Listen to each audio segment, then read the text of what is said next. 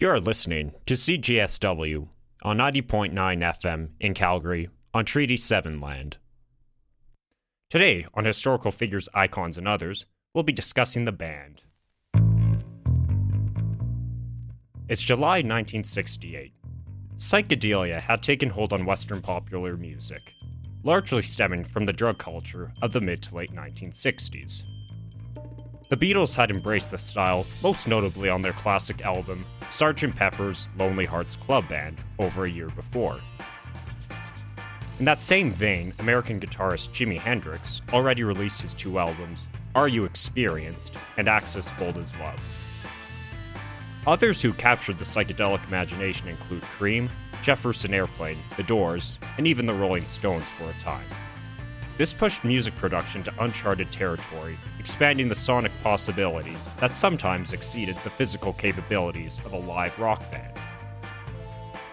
However, other artists were not on board with this style.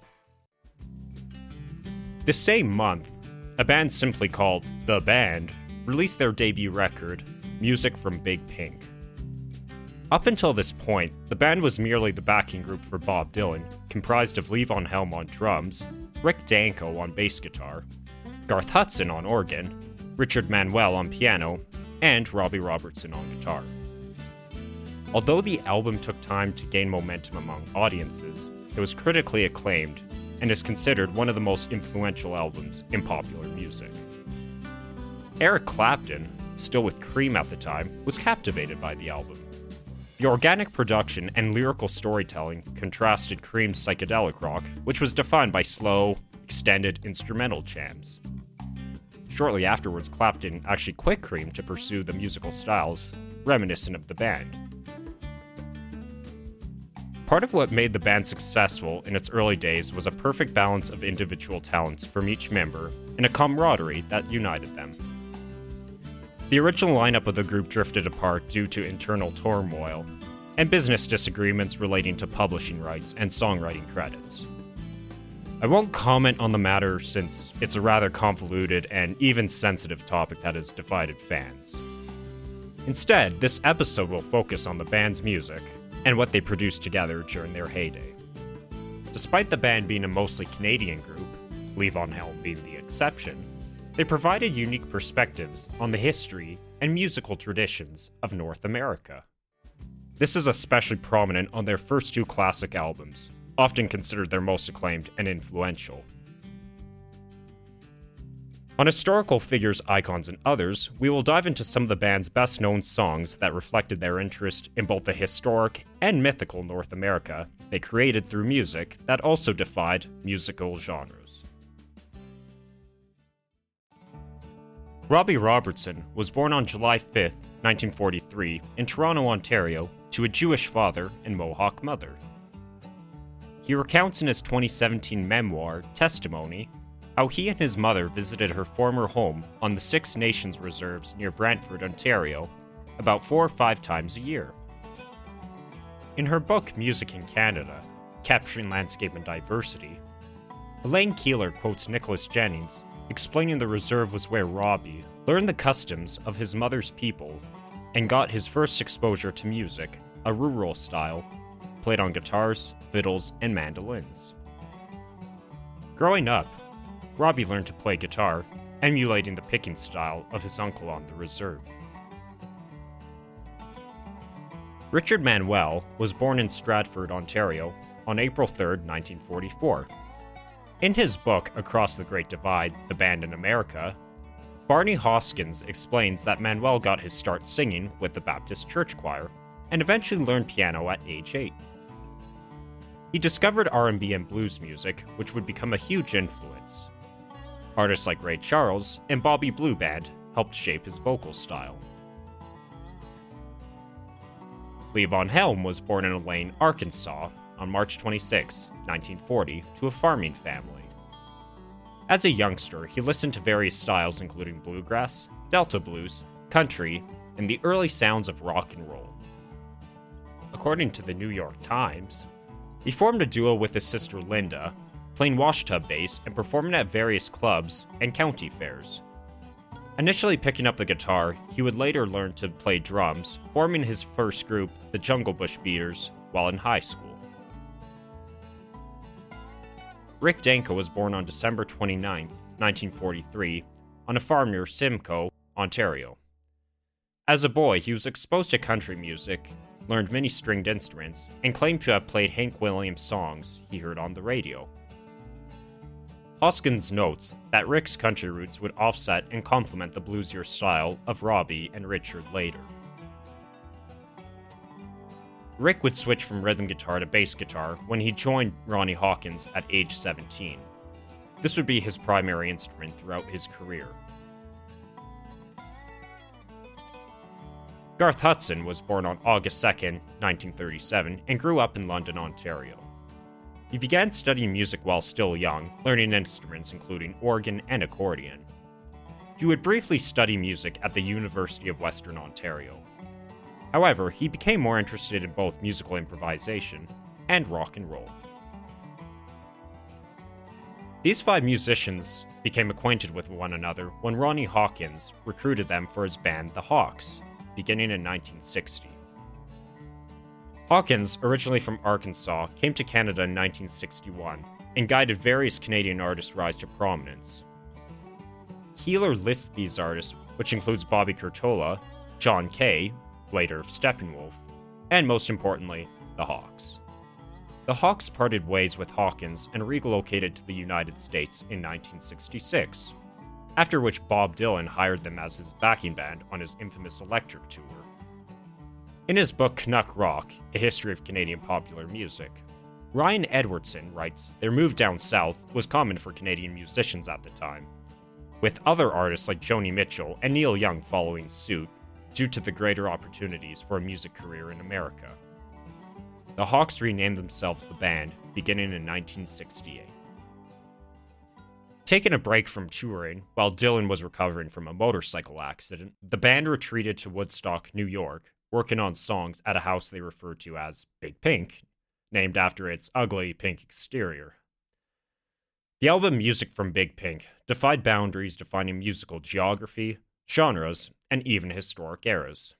The musical styles that influenced each member produces a versatile, yet cohesive sound, inspired by genres including country, blues, R&B, and even classical music. This fusion is especially prominent on tracks like Chest Fever.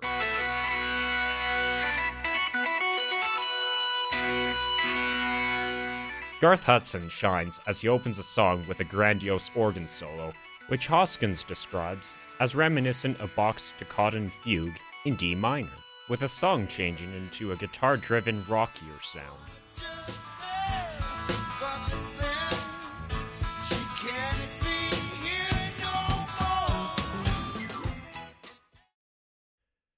Hoskyns credits the beautiful surrounding Woodstock landscape as being part of the inspiration for one of the other tracks, In a Station, boasting Richard Manuel's soulful vocal style and what Hoskyns describes as pining pedal steel guitar and plinky Toy Town keyboards.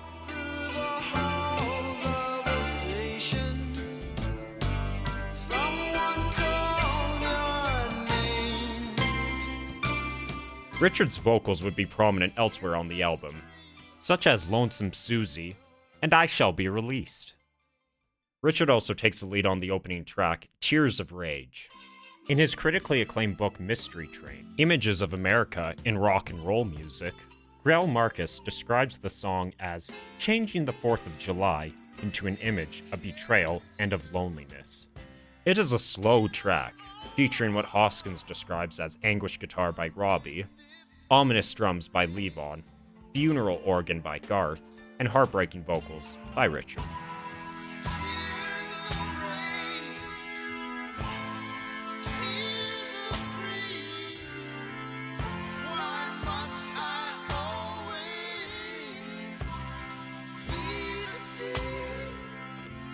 Of course, the centerpiece of Big Pink is this song.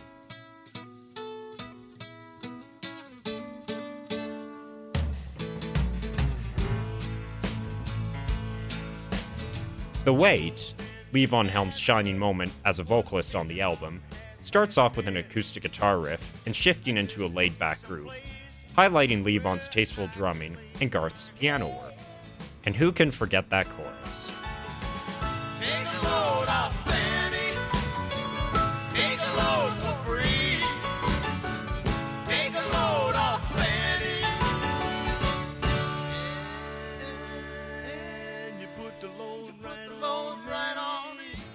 Perhaps part of the reason for its popularity is the ambiguous nature of the lyrics, taking place in Nazareth, Pennsylvania.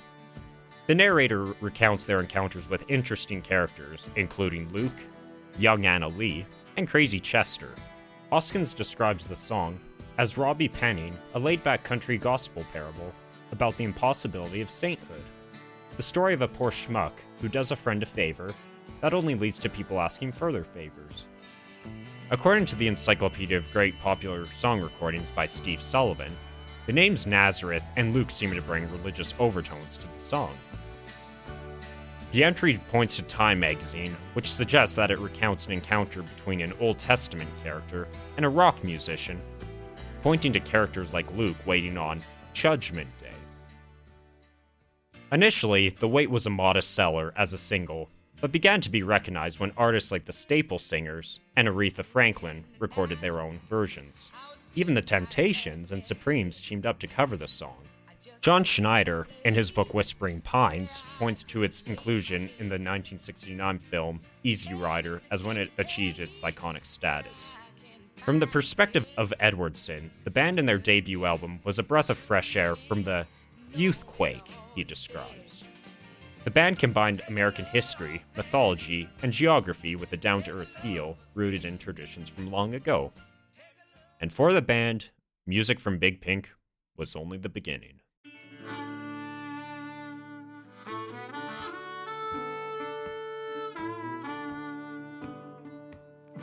Schneider argues that the portrait of America is even more prominent on the band's 1969 sophomore album, also called The Band. Edwardson describes the album as a carefully constructed piece of American anti modernism, seeped in the past, but resonating within the present, playing upon deeply seated sentiments of patriotism and identity. Like on their debut album, the band defies musical and geographical boundaries. The opening track, Across the Great Divide, immediately sets the tone for the band's fascination with America.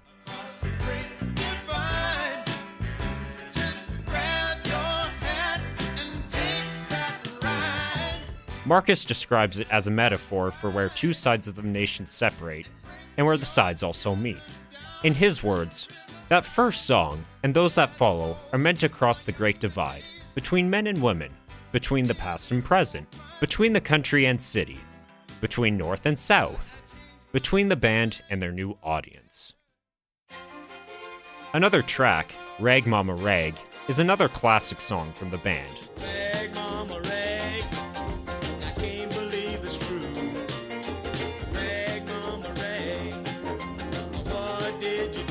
Rick Danko plays fiddle, Levon Helm strums away on a mandolin, and Garth Hudson plays what Hoskyns describes as a ragtime kind of piano. While the instrumentation seems like just yet another example of the band embracing American musical elements, Robbie Robertson offered a more nuanced view in 1971. According to Schneider, he stated that songs like Rag Mama Rag utilizes instruments like tuba that reflect a type of traditional Canadian genre, he ultimately believed that Canada and the United States were two different countries that also shared the exact same styles, like blues to what he describes as cowboy music.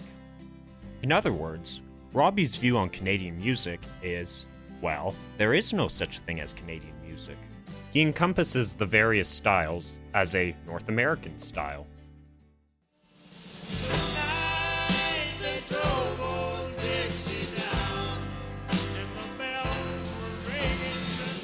Levon remembered taking Robbie down to the library to read up on American history, resulting in the vivid storytelling on the song The Night They Drove Old Dixie Down.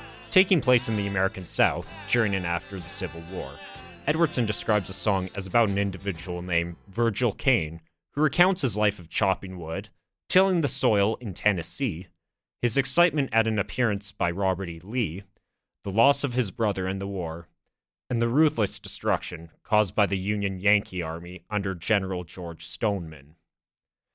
In his book, Right to the Juke Joint A Personal History of American Music, Patrick B. Mullen argues that despite being written by a Canadian, the song retains a historic and emotional authenticity thanks to Levon's Arkansas heritage.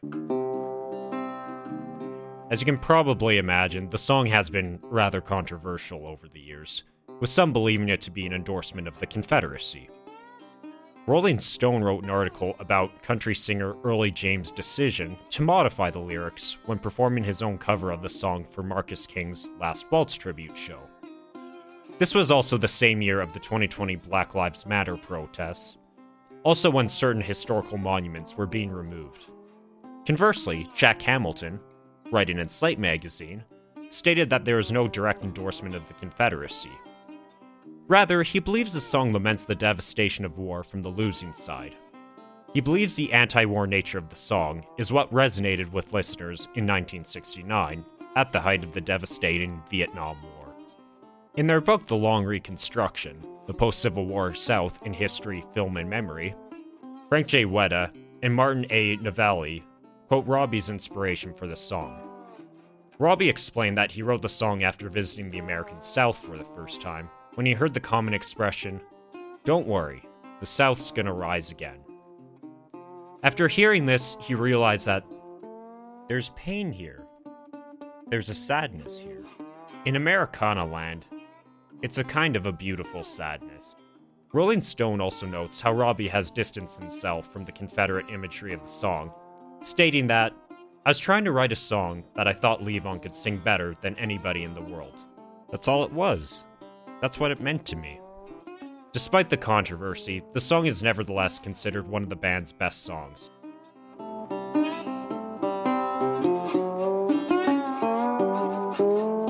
Another classic on the album is Up on Cripple Creek.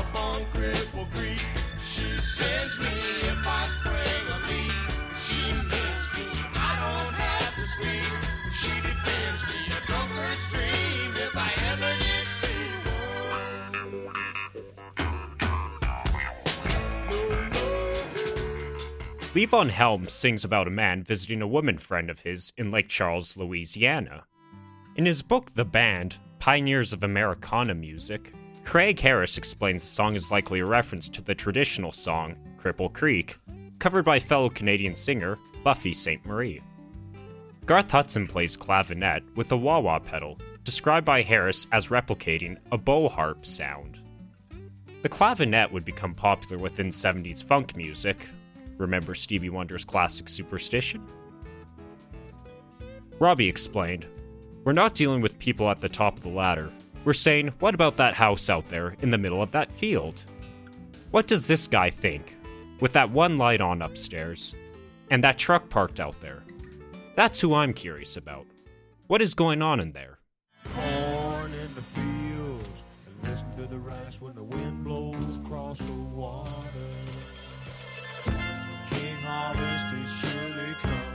The album's final track, King Harvest Has Surely Come, according to Harris, tells a story of a sharecropping farmer who has hit hard times because no rain has fallen, his barn burned down, and his horse Jethro apparently went mad.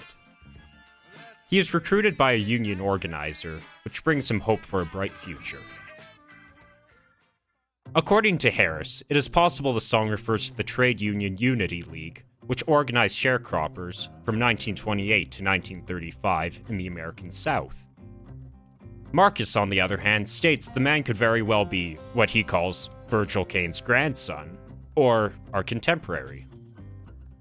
Robbie described the song as being just a character study in a time period. At the beginning, when unions came in, they were a saving grace, a way of fighting the big money people. Robbie ends the song with a trademark guitar solo, closing off the song and closing off the album. Like their debut, the album The Band received highly favorable reviews from critics, with some even calling it better than the band's debut effort. In fact, writing for The Village Voice in 1969, famed music reviewer Robert Christgau even called the album better than the Beatles' Abbey Road, the latter being released four days later. While the band's first two albums are usually considered their best, they did produce some classic songs into the 1970s. The 1970 album Stage Fright, their third album, sold well and was well received, though critics had some reservations. The American mysticism, present on the first two albums, is noticeably toned down, resulting in a more fragmented album that Schneider describes as being fixed in the present tense. Robbie reflects in his memoir how the album was produced during a time when drugs were starting to take hold on some members of the band, resulting in what Marcus believes to be more personal lyrics. The hit song Shape I'm In seems to reflect what Robbie sees as the self destruction he saw within the band. Their 1971 album, Cahoots, though not a major success, still produced some classic songs, like Life is a Carnival, and a cover of the Bob Dylan tune, When I Paint My Masterpiece.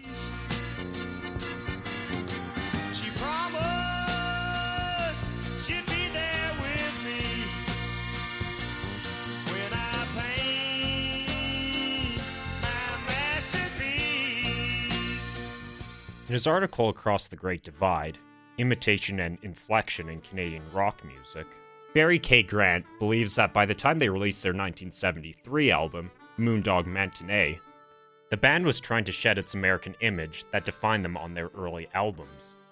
With all that said, the band did release the successful live album Rock of Ages in 1972 and collaborated with Bob Dylan once again with the 1974 album Planet Waves. Recordings from the band, with and without Bob Dylan, from the Big Pink era was released as the album The Basement Tapes, widely considered a classic album for both the band and Dylan. The 1975 album, Northern Lights Southern Cross, can be seen as a return to form for the group and has many shining moments on it.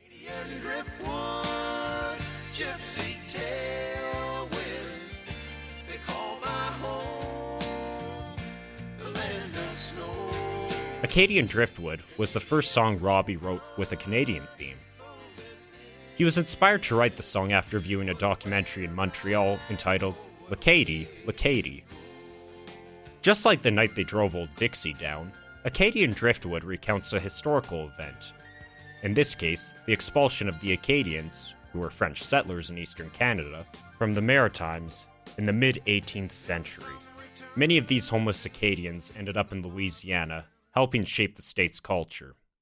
Hoskyns explains that the song was inspired by the Longfellow epic Evangeline, which mentioned the driftwood from the wrecked ships in the Gulf of the St. Lawrence. Admittedly, the song does take some artistic liberties, according to Peter Viney. For example, although the real life deportation took place between 1755 to 1763, according to the Canadian Encyclopedia, the song presents them occurring after the British victory in the Plains of Abraham in 1759. In addition, the war was over line is incorrect because the Seven Years' War did not commence until 1756, after the deportations began.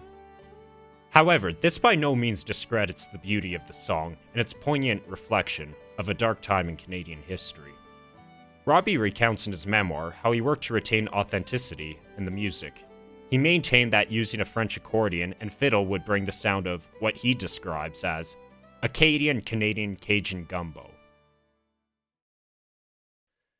By 1977, Robbie had grown weary of touring, so he pitched the idea of a last performance that would be filmed under the direction of Martin Scorsese. The band gave their last concert on Thanksgiving Day at Winterland in San Francisco, which would be known as the Last Waltz. Not only were all the audience members served turkey dinners, but they would bear witness to one of the greatest concert films of all time. The concert brought fresh renditions of some of the songs I mentioned, including The Weight, which features the Staple Singers, and if you remember, I mentioned they covered their song, and The Night They Drove Old Dixie Down featured one of Levon Helm's most passionate vocal performances, backed by a full horn section.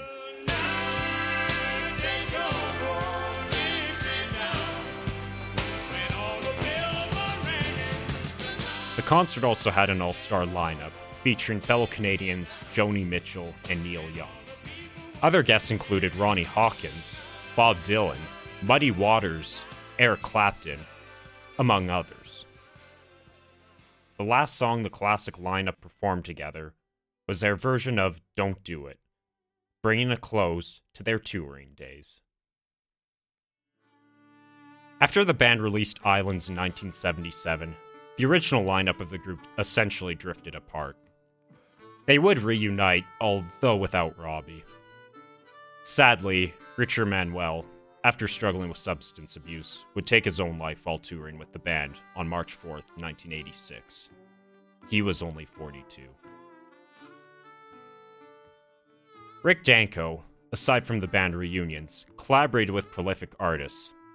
Hoskyns lists Eric Andersen as among these names. According to the New York Times, Danko also recorded a series of solo albums and continued performing, touring to promote his new solo album in the days leading up to his death. He was in poor health for much of his later years, eventually passing away on December 10, 1999. Levon Helm released a few solo albums and would also branch out into film acting. The New York Times, reflecting on his life in 2012, listed his roles in films like Coal Miner's Daughter, The Right Stuff, and the made for TV movie The Dollmaker. He also played with the band The Midnight Ramble, their shows beginning at his own barn in Woodstock, and eventually branching out into a touring group. He recorded an album with Mavis Staples in 2011, shortly before he passed away. The album would be released in 2022. He too would suffer from poor health, succumbing to complications from throat cancer on April 19, 2012. Garth Hudson has been an in demand session musician over the years.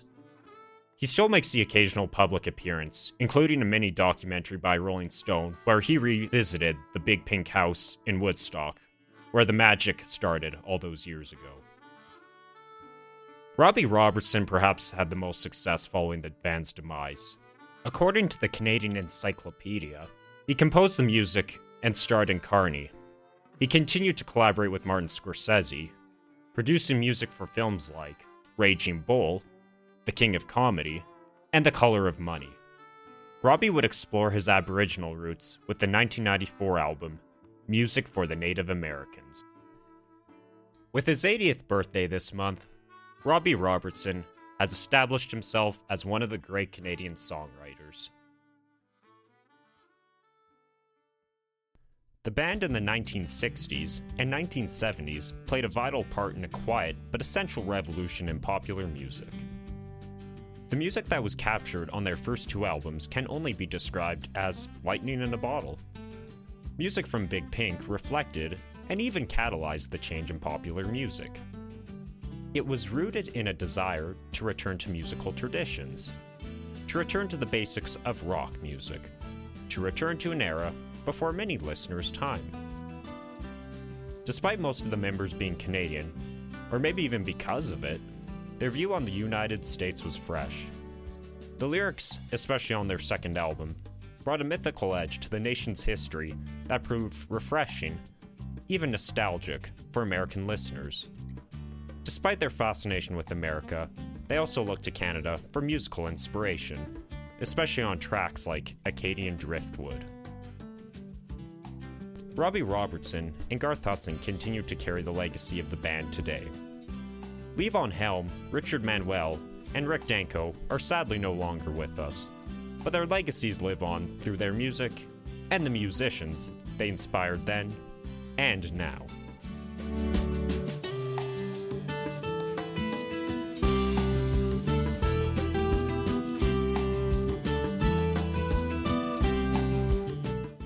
Thank you for listening to Historical Figures, Icons, and Others.